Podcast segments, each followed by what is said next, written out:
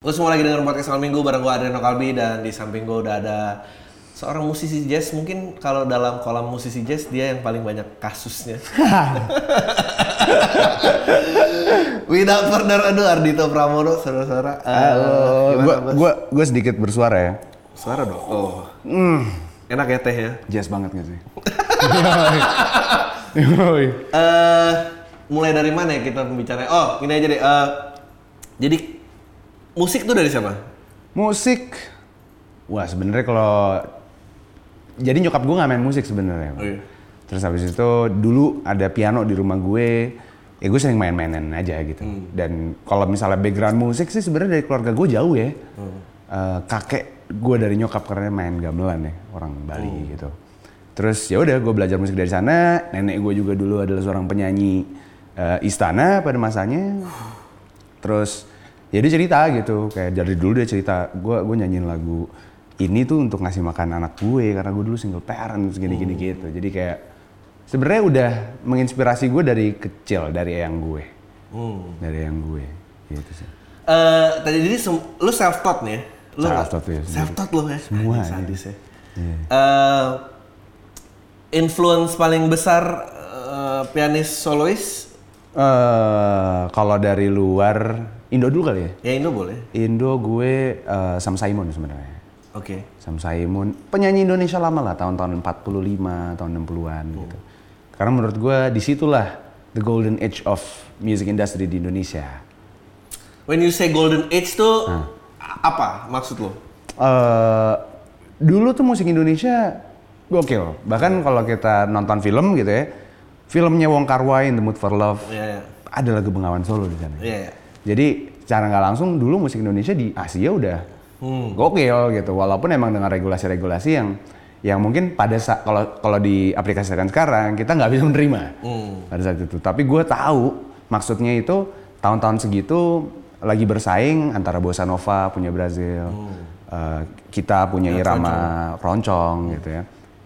Itu yang menurut gue kayak wah, that was the golden age of music industry in Indonesia. Golden age maksudnya kalau lo ngomong tuh maksudnya musik tuh masih pure gitu ya, masih pure. Masih lo bisa dengar keresahan makernya. Bener. Lo nggak ngomongin market. Bener. Ya walaupun gue nggak tahu ya AdSense di situ udah. Nah, gue baru mau nanya, lo sebagai orang yang ya jauh di bawah gue gitu, lebih muda, gue aja tuh struggling banget keep up dengan, dan gue orang iklan ya basicnya sebelumnya. Jadi gue akrab dengan media, tapi begitu sejak user generated era datang, gue sih ngerasa, gue kemarin baru sama Pete, kita nontonin Queen live di tahun berapa ya, dia tahun 92 kalau salah, gue lupa live di mana, dan kita ngelihat tata lampu dan apa, dan kita ngelihat kualitas musisinya dulu lu tuh ngelihat kayak, lu kayak ngeliat titisan dewa men, maksudnya lu ngeliat bintang tuh sesuatu, kenapa namanya bintang, itu sesuatu yang out of reach. Lu maksudnya lu gak akan bisa jadi orang itu, jadi lu kayak ngeliatin alien yang bener-bener. Nah, lu sekarang dengan era sosmed ini, buat gua tuh kayak, anjing gua kayak bapak-bapak marah-marah nih, tapi tapi menurut gua terlalu banyak merayakan kebiasaan, biasa tuh jadi dirayakan. Lu bisa berani bilang setuju ya? Iya berani bilang setuju gue. Lu gak tersiksa tapi? Lumayan tersiksa karena gue awalnya memang berangkat dari digital, sampai gue nggak ngerti promo yang konvensional seperti apa. Selama ini gue ngepromosiin lagu gue lewat digital atau aset gue di social media. Tapi yang gue alamin gitu ya, perjalanan musik gue ternyata mengajarkan gue juga tentang music business di era sekarang gitu.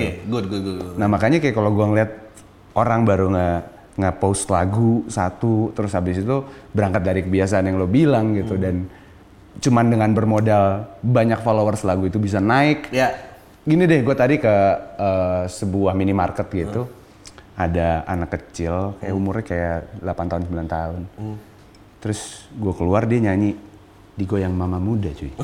Itu kan gue rada kayak anjir, yang bikin gak tahu siapa. Terus habis itu kayak udah sampai kemana-mana, pertanggungjawaban sebagai bintangnya di mana gitu. Makanya kayak wah gue resah juga. Tapi maksudnya gue juga maksudnya umur mungkin lebih tua tapi masuk ke dunia gemerlap ini, gitu. Ya sih. Kilauan sinar entertainment. Kilauan sinar entertainment ini, gue juga harus bilang bahwa ya sosmed lah yang ngebukain gue jalan. Maksudnya gue bisa stand up, gue punya captive market gue bisa grow dari situ. Betul.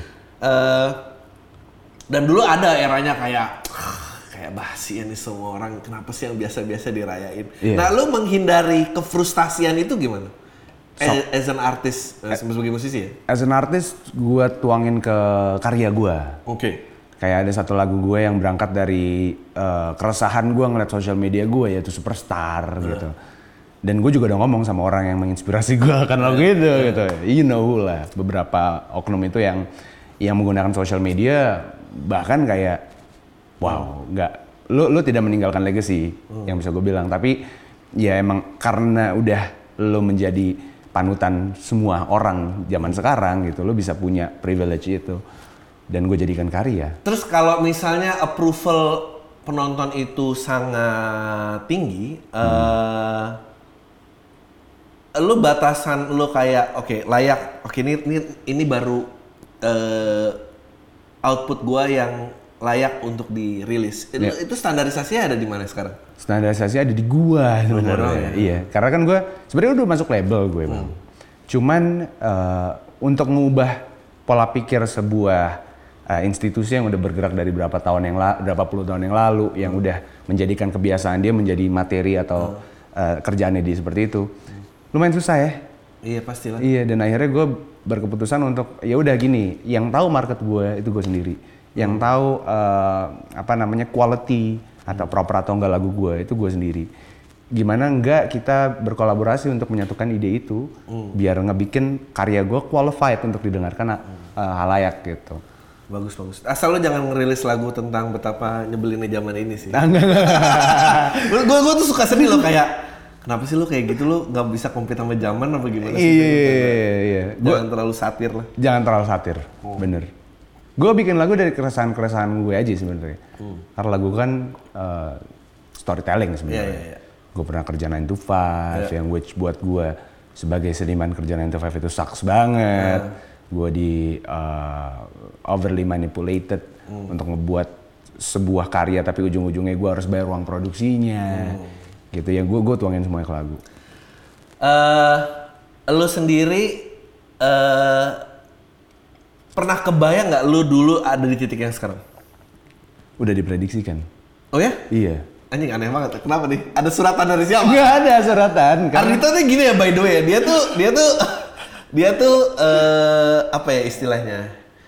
His very first world country, yet tapi sangat klenis. Jadi begitu dia nyebut udah diprediksikan sih. Apa coba? Kita lihat betapa relevannya Klenis di tahun 2020. Jadi dulu gue suka bikin lagu dari dulu. Emang lagu gue pertama-tama bikin jelek banget. Tapi berproses. Gue ketemu sama orang-orang yang ada di industri dan ngebuat gue melek akan music business gitu. Dan gue bikin lagu dari dulu, misi gue untuk menengahi antara idealis gue dan kebutuhan pasar. Yeah. Dan itu I'm still working on it sampai sekarang. Betul. Lo sampai di memix idealisme lo dengan kebutuhan pasar. Iya. Yeah. Dari awal sebenarnya, gue bikin lagu. Gue kan suka banget sama Indonesia lama yang tadi gue sebutnya, jazz Indonesia lama tahun 40-an, tahun 50-an. Gue awalnya kesana gitu. Gue pikir orang Indonesia akan recalling lagi gitu sama musik-musik tahun segitu. Ternyata udah terlalu lama tenggelam gitu. Yeah, udah mati yang bisa. Udah dikeluar. Lama mati dan susah untuk dibangunin lagi. Dan akhirnya gue kayak yaudah deh.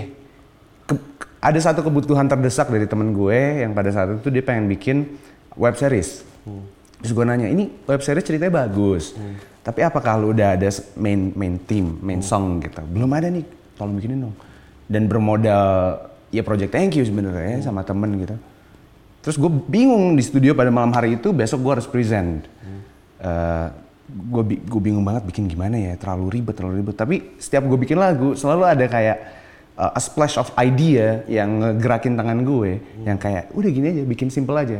Sejak lagu pertama The Bitter Love gue bikin, itu gue tahu kalau misalnya oh ini lagu komersil, lagu ini bakal naik.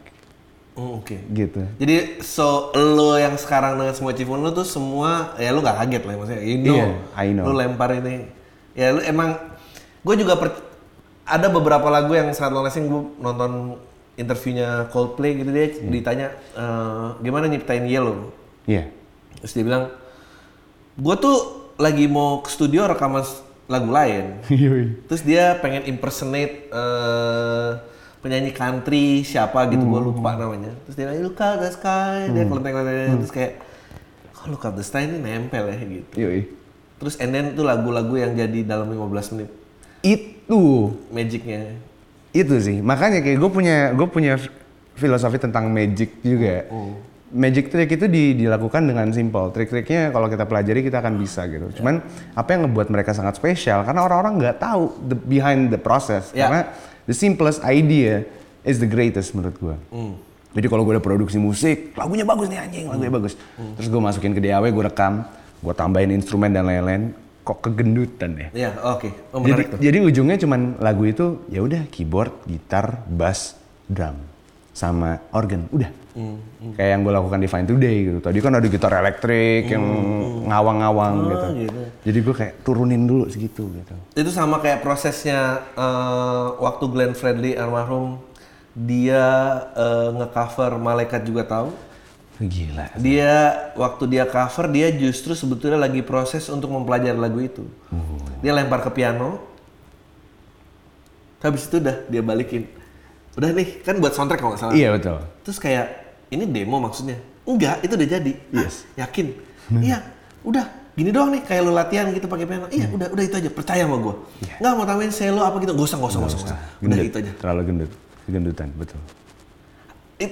Oke, ini menarik nih. Karena gini, dalam seni, dalam bentuk apapun, lo mau call it martial arts, mau apapun. Nah, dia punya kesamaan di mana pada saat lu belajar, lu akan belajar sebuah step-step simple. Betul.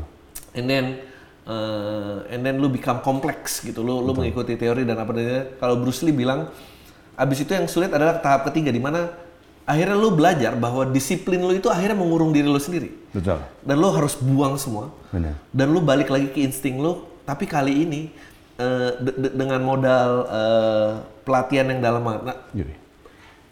Lu discover itu dari siapa? Umur siapa? Kok masih muda banget dari kayak how?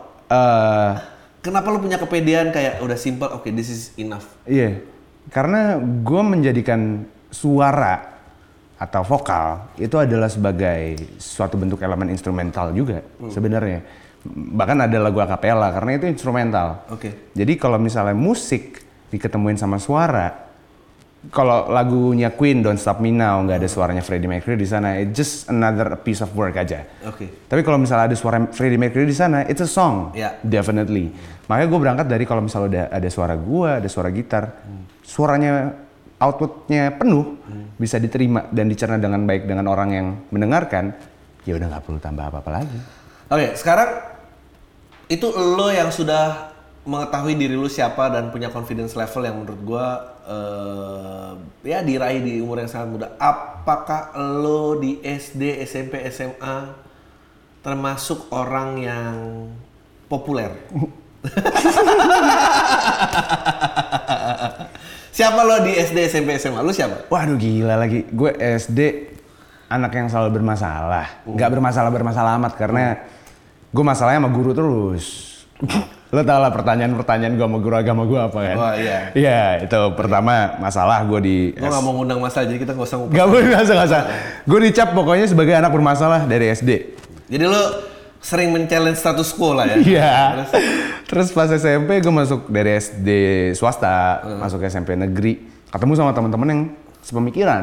Banyak banget yang kritis, yang pemberontak lah anak-anaknya. Gue puncak kebandelan gue tuh SMP sebenarnya. Gue cabut, wah realita cinta rock'n'roll banget, gue jadi Junot Ali. Asli, gue parkir mobil di tengah sekolah, cabut, ngajak anak-anak cabut gitu. Tapi dari situ gue belajar kayak ada yang nggak adil nih. Dulu gue bermasalah terus di matematika dan bidang akademis, tapi gue unggul di bidang seni di SMA. Guru gue ngomongin gue dan lain-lain. Terus gue bilang sama guru gue, ini gue dapet cerita ini dari nyokap. Ya beda lah kalau misalnya lu jajarin ada 3 hewan gitu.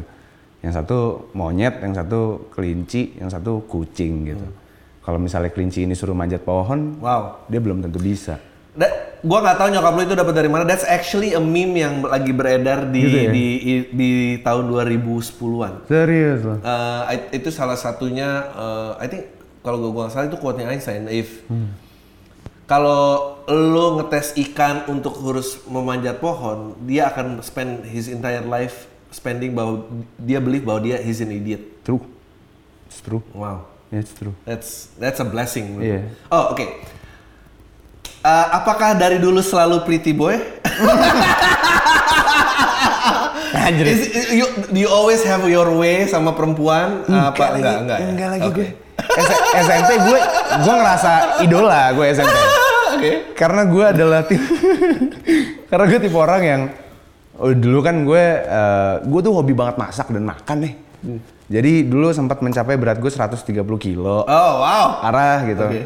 Dan gue memanfaatkan kejadian itu untuk bisa dicubit-cubit cewek kakak kelas gue. Dan gue seorang pujangga bergitar gitu kan tiap kali gitu. Wah dia mainin gitar. Dicubit-cubit karena kakak kelasnya tahu ini mas safe lah ya, bisa diangkat aja ya. Alasan juga sama cowok gue aman nih.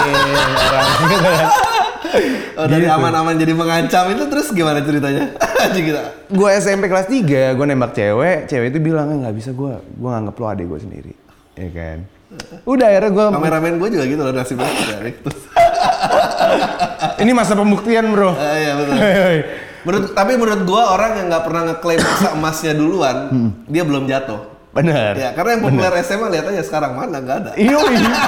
Asli. Wah hancur banget gitu.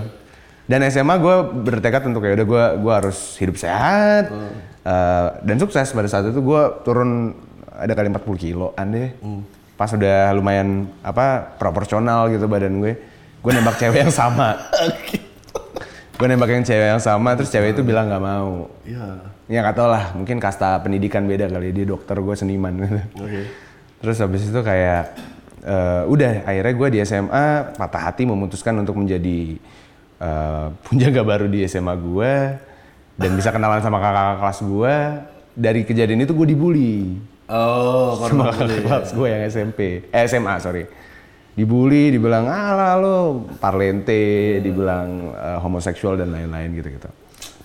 Akhirnya gue cabut dari sekolah itu bukan karena dibully, tapi karena gue ada masalah sama gurunya. Okay. Gue udah ngerjain PR matematika pada saat itu semalam suntuk gue kerjain, yang mungkin teman-teman gue bisa kerjain dalam waktu 30 menit, tapi gue kerjain semalam suntuk dan outputnya jelek, gue cuma dapet nilai 2. Gue dilempar buku pada saat itu, terus dibilang pantesan aja lo gak naik kelas. Di depan temen-temen gue semuanya, anjing gue malunya parah itu bang. Parah banget, akhirnya gue turun ke bawah, ke kepala sekolah gue. Terus gue bilang gue pengen nelfon nyokap gue suruh datang. Dan gue dan nyokap gue setuju pada saat itu, kita langsung bilang kalau gue harus resign dari sekolah ini. Gue resign, hari itu juga kita cari homeschooling. Nah sekarang gue ngeliat lu tuh orangnya sangat thoughtful sebetulnya, sangat thoughtful dan sangat sentimental. Terus when the image of pretty boy happen, itu impactnya lo as a celebrity itu lo gimana rasanya? Input gue gimana ya? Jadi gimana kalau ada this wave of fans yang menikmati lo karena ya outlook lo aja tapi bukan musik lo? Gue akan memilih untuk, diem aja sih. Dan bukan tidak menganggap, jangan. Tapi kayak, ya gue gimana caranya bisa gue untuk bisa nyajiin karya buat lo yang lo suka, itu PR buat gue gitu. Gue sebetulnya jarang bersimpati sama orang cakep karena gue bilang kayak, lo cakep lo tau apa sih susahnya? Gue punya gini. Gue kemarin ngobrol sama salah satu teman kita.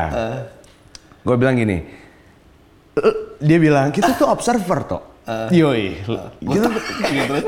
kita tuh observer, kita observing cewek-cewek di luar sana, kita tahu apa yang mereka mau, kita tahu apa yang mereka pikirkan bahkan dia nggak damai hidupnya sama cowoknya, kita tahu pada kondisi itu juga, tapi apa yang buat kita nggak pernah dapat pacar, gue bilang. dari 100 orang di Indonesia, di Jakarta mostly, yang observer kayak kita cuma 20 orang. Okay. 80 orang yang lain itu adalah doer. Jadi mereka tanpa berpikir langsung, dia langsung ya udah gue ajakin kenalan aja. Gue bikin asik aja nih sama cewek. Nah itu, jadi jatah kita tuh udah diambil 80% dari orang-orang itu. 20% gak pernah punya cewek gitu.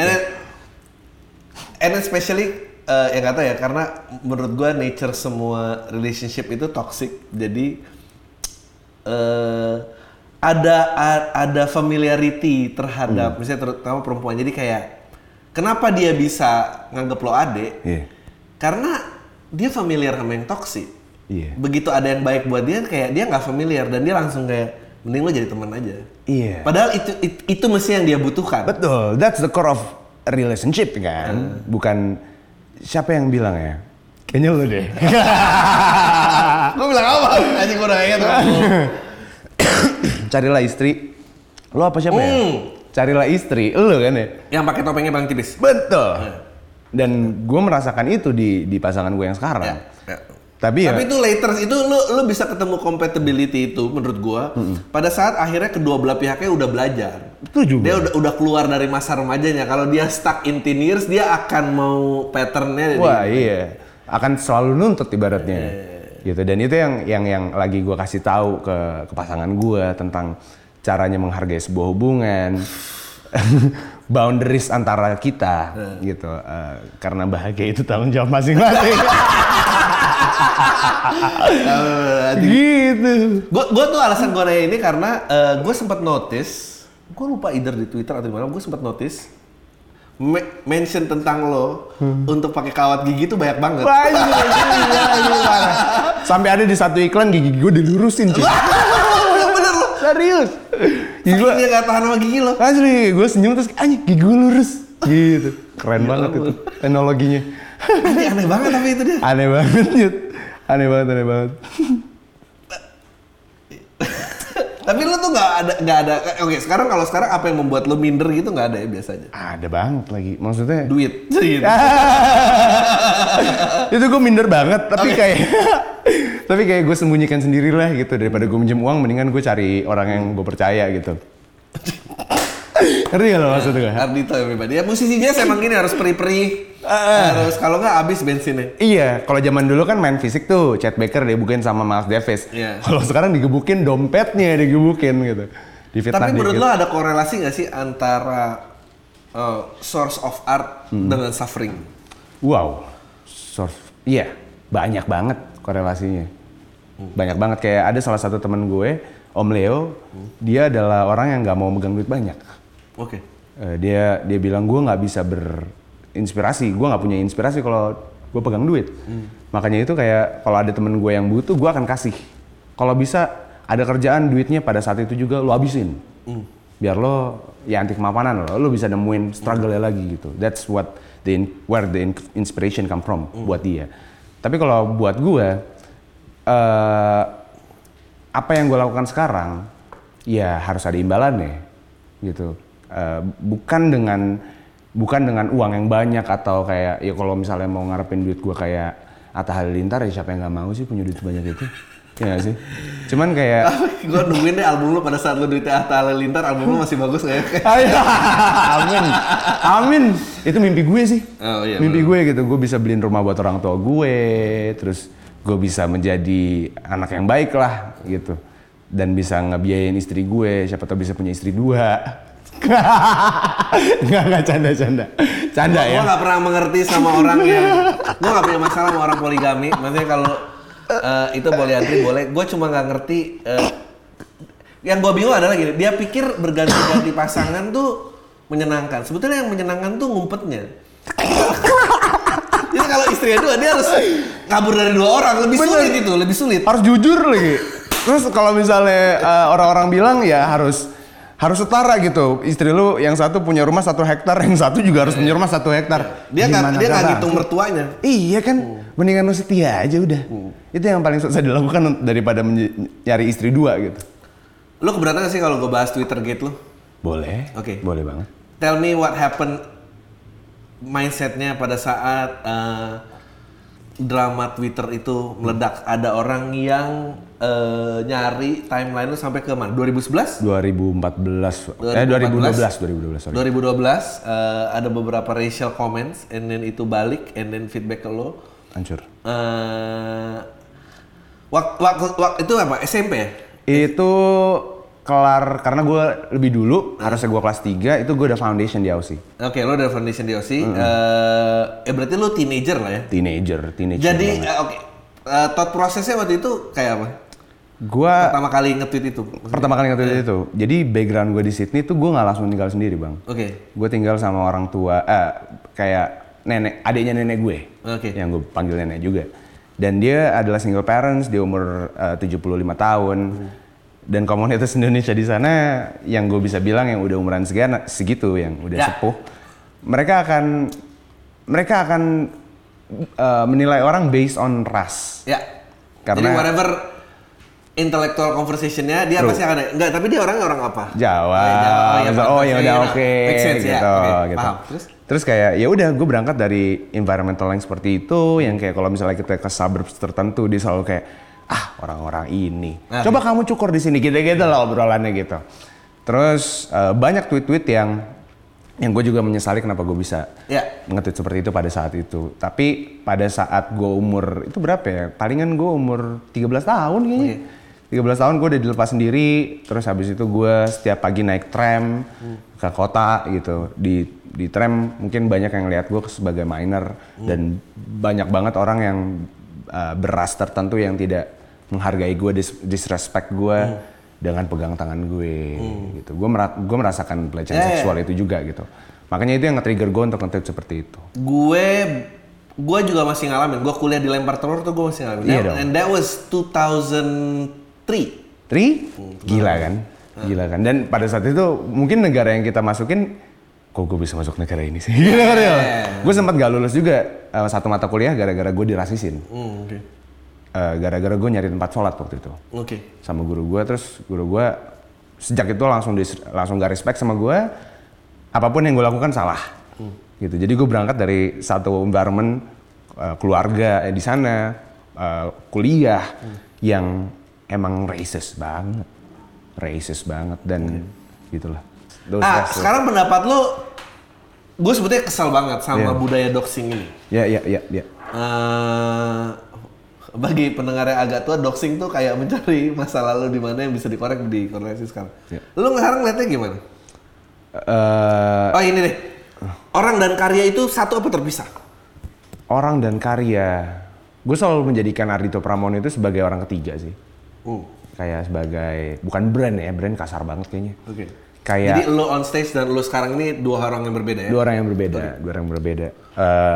Gue ngerasa karya gue ya bisa dipertanggungjawabkan. Gue punya hak untuk pertanggungjawabkan karya-karya gue. Tapi kayak karya yang baru aja gue tweet gitu. Karya itu kayak anak gitu. Jadi apapun yang dilakukan sama anak lo bandel atau karya yang lebih bagus gitu. Gue nggak pernah jangan mainin lagu ini jelek gitu. Jadi apa yang kita rasakan itu adalah karya kita dan karya sama kita satu. Tapi untuk personality yang di atas panggung yang mau dilihat sama semua orang itu harus beda. It's a show. Nggak, meaning gini, maksud gua adalah jadi if lo percaya nggak dalam maksudnya bahwa karya tuh harus bertanggung jawab, apa karya tuh harus membawa beban sosial, apa maksudnya karya itu lepas saja? Maksudnya apakah dia harus selalu mengandung nilai-nilai baik? Apa memang ya baik nggak baik ya boleh aja tergantung refleksi penciptanya. Gitu. Gue karena gue udah bikin beberapa karya yang suara hati gue, yang kan suara hati kan gue bukan orang yang paling suci sedunia gitu. Betul. Suara hati gue kayak trash talking. Gue ngebahas tentang banyak banget orang-orang yang trash talk di depan gue, tentang apa yang dia punya, bragging gitu.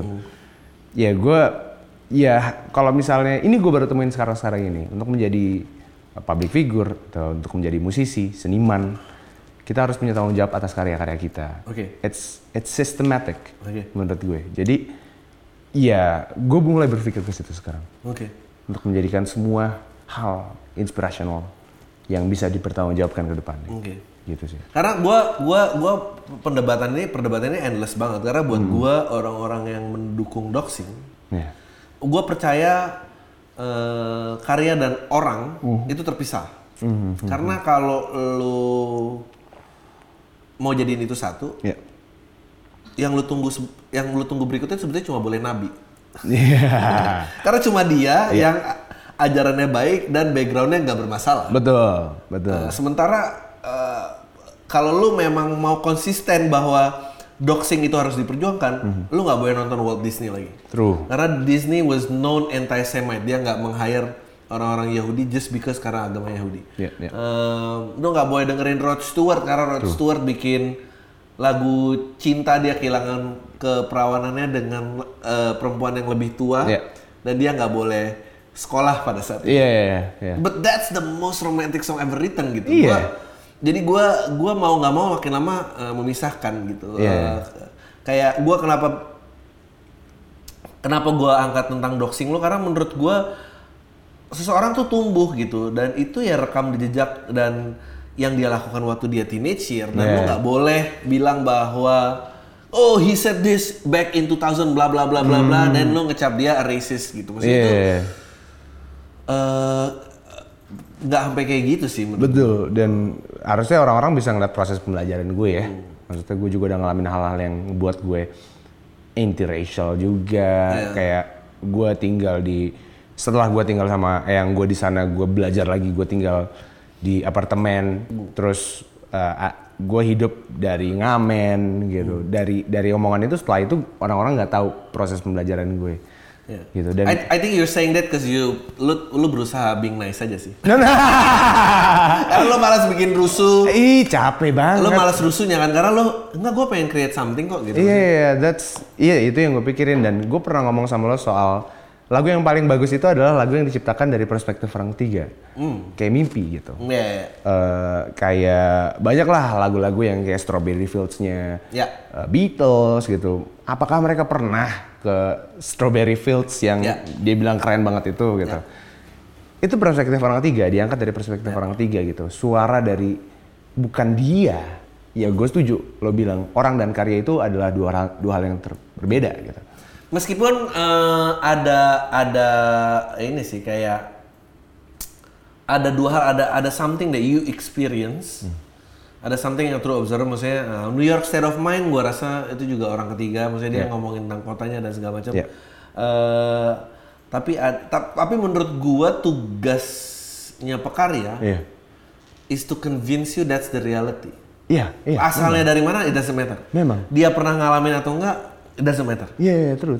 Tapi I make you believe, even for one second in life, this is the reality. True. That's different between kami dan kita.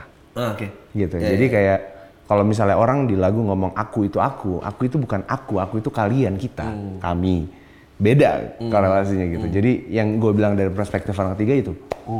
Lagu-lagu kayak, ya lagu gue Superstar lah, ngomongin tentang those influencer, terus sekarang gue dituduh buzzer.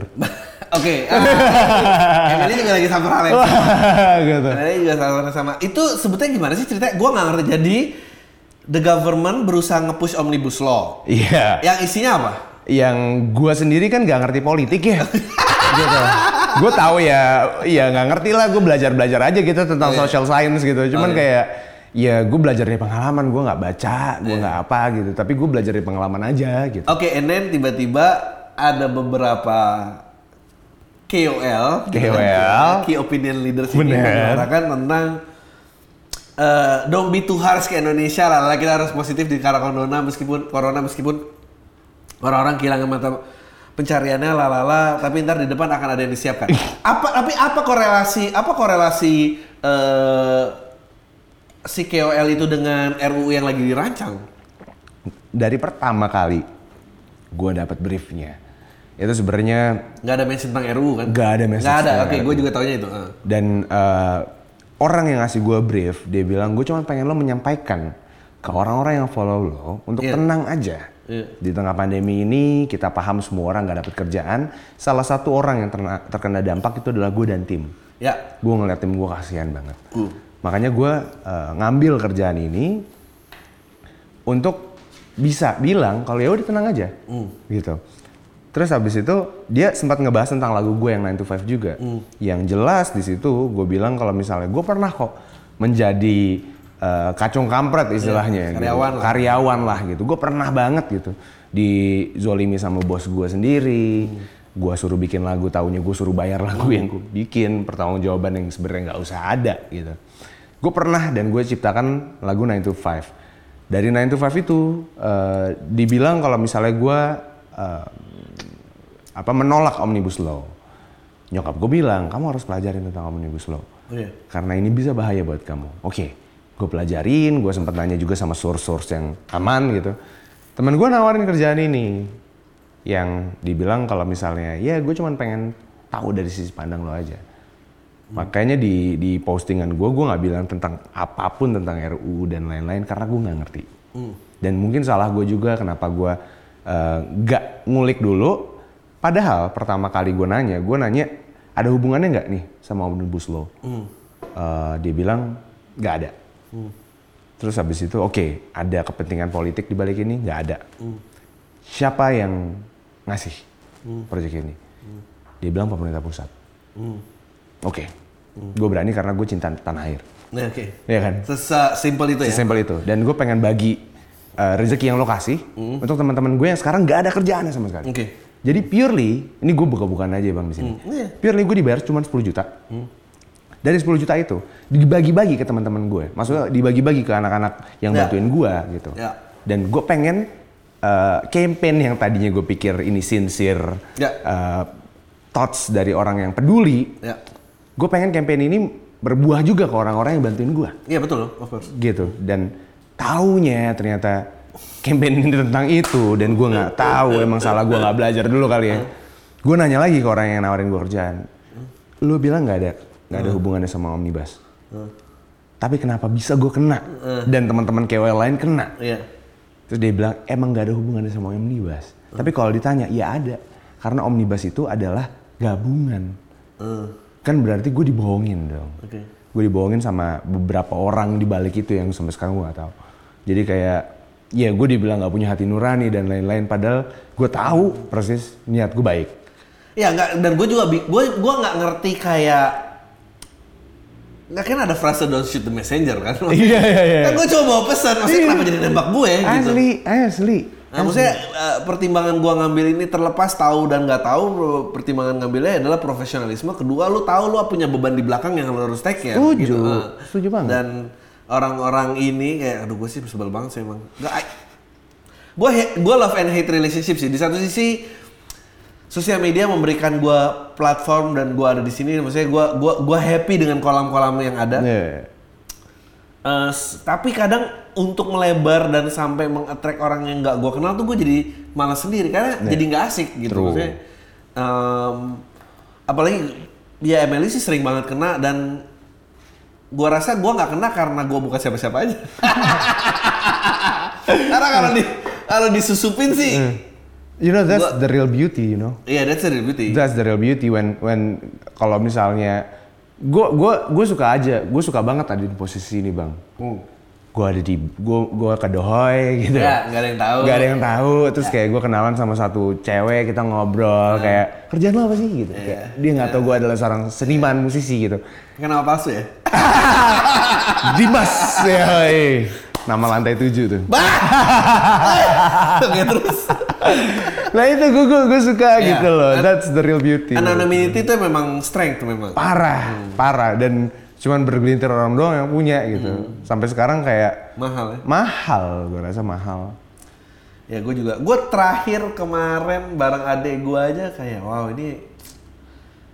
Ya, tapi gue masih menyenangkannya adalah when people recognize me, dia tahu apa yang gue kerjain.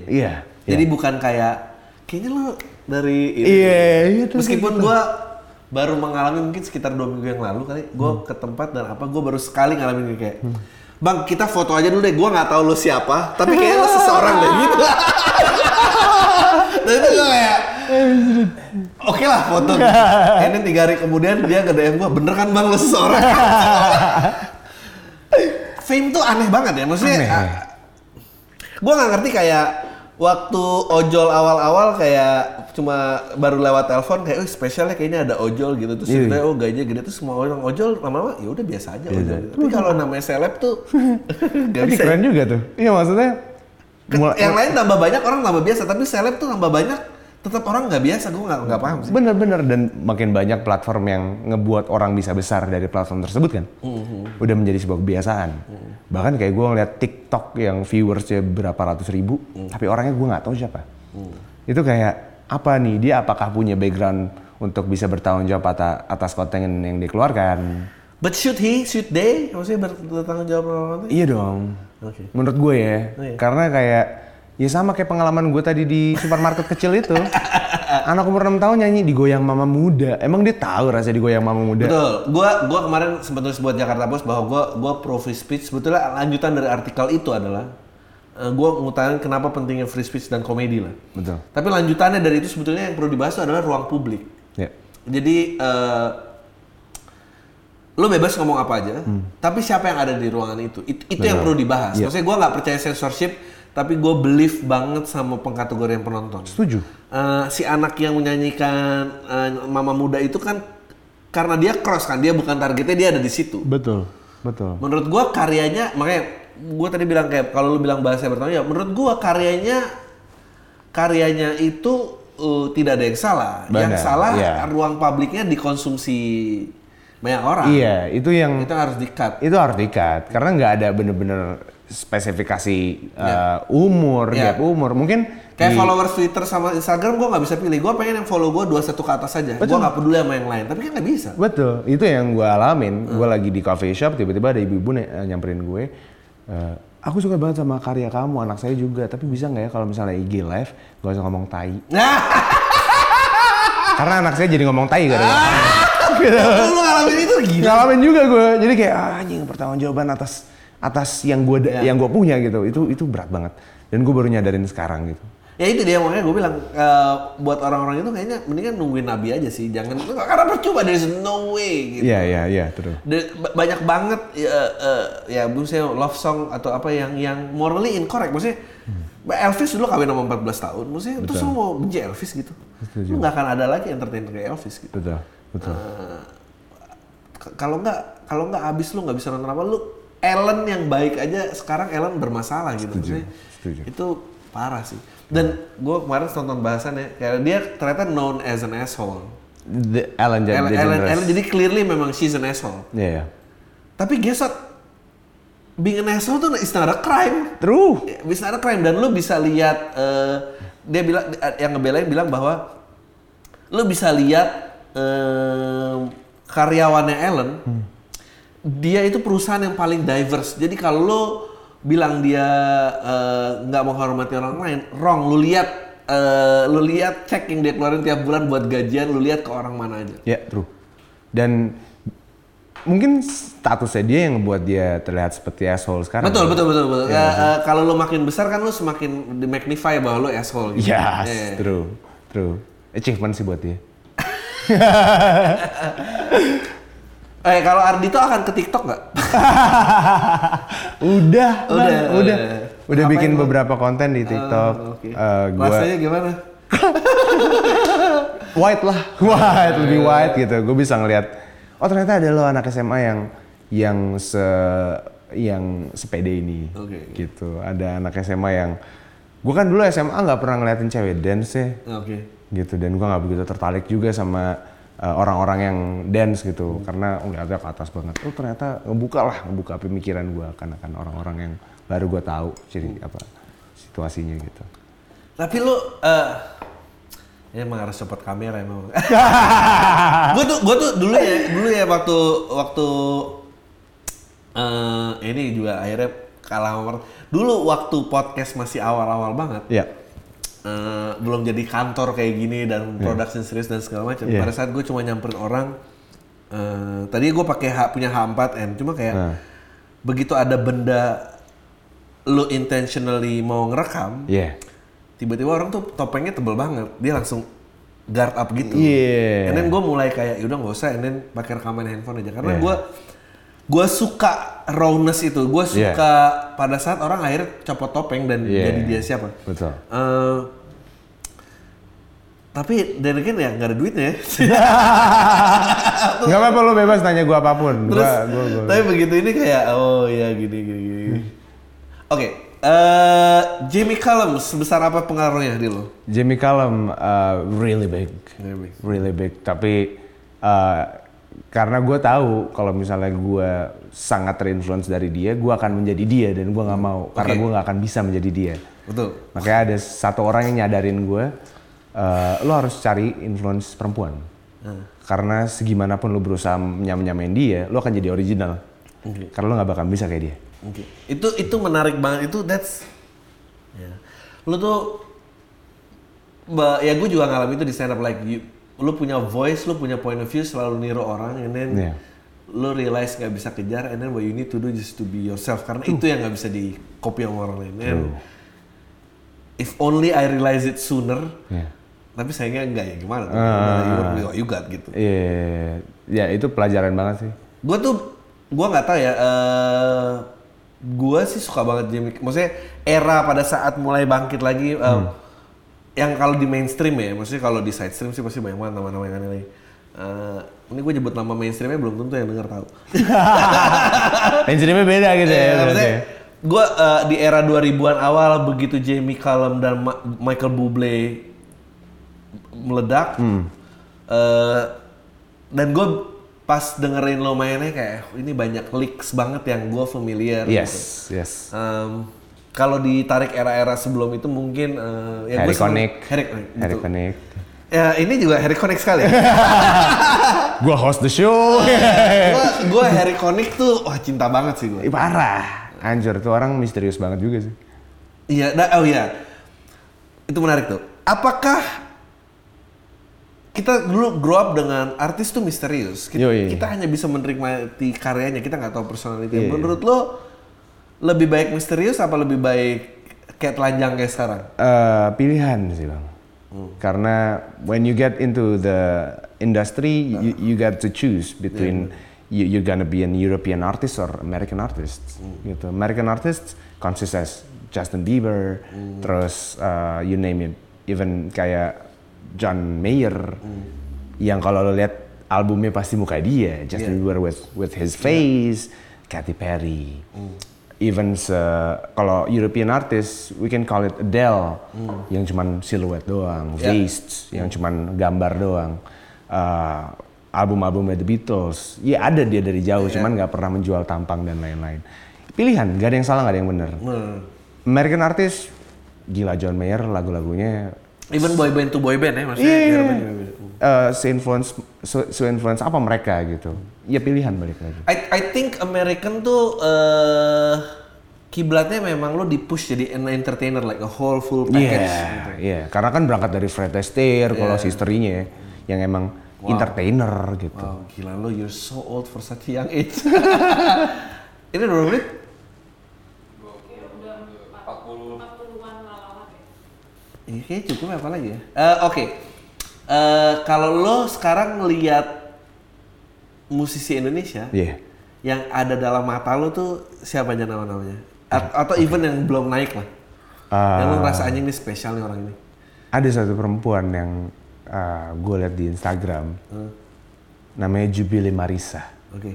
Yeah, she's an American artist kalau gue bisa lihat. Cuman her talent gila, dia produce lagu sendiri. Dia lagunya enak-enak, walaupun masih kelihatan lah gitu rawness, dia masih pengen kayak siapa, apa yang dia dengerin. Terus habis itu satu lagi yang bisa gue lihat semangat dan kecintaannya atas NKRI, Nadin Amizah. Dua perempuan itu sih yang gue bilang lo gokil, lo gokil. Kalau di yang sederajat in peers?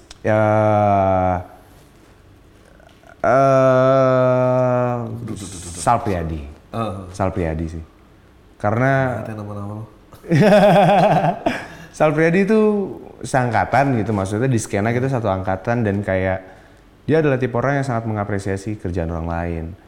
Terus dia adalah orang yang mau belajar juga gitu. Sama iya sih, Sal. Sejauh ini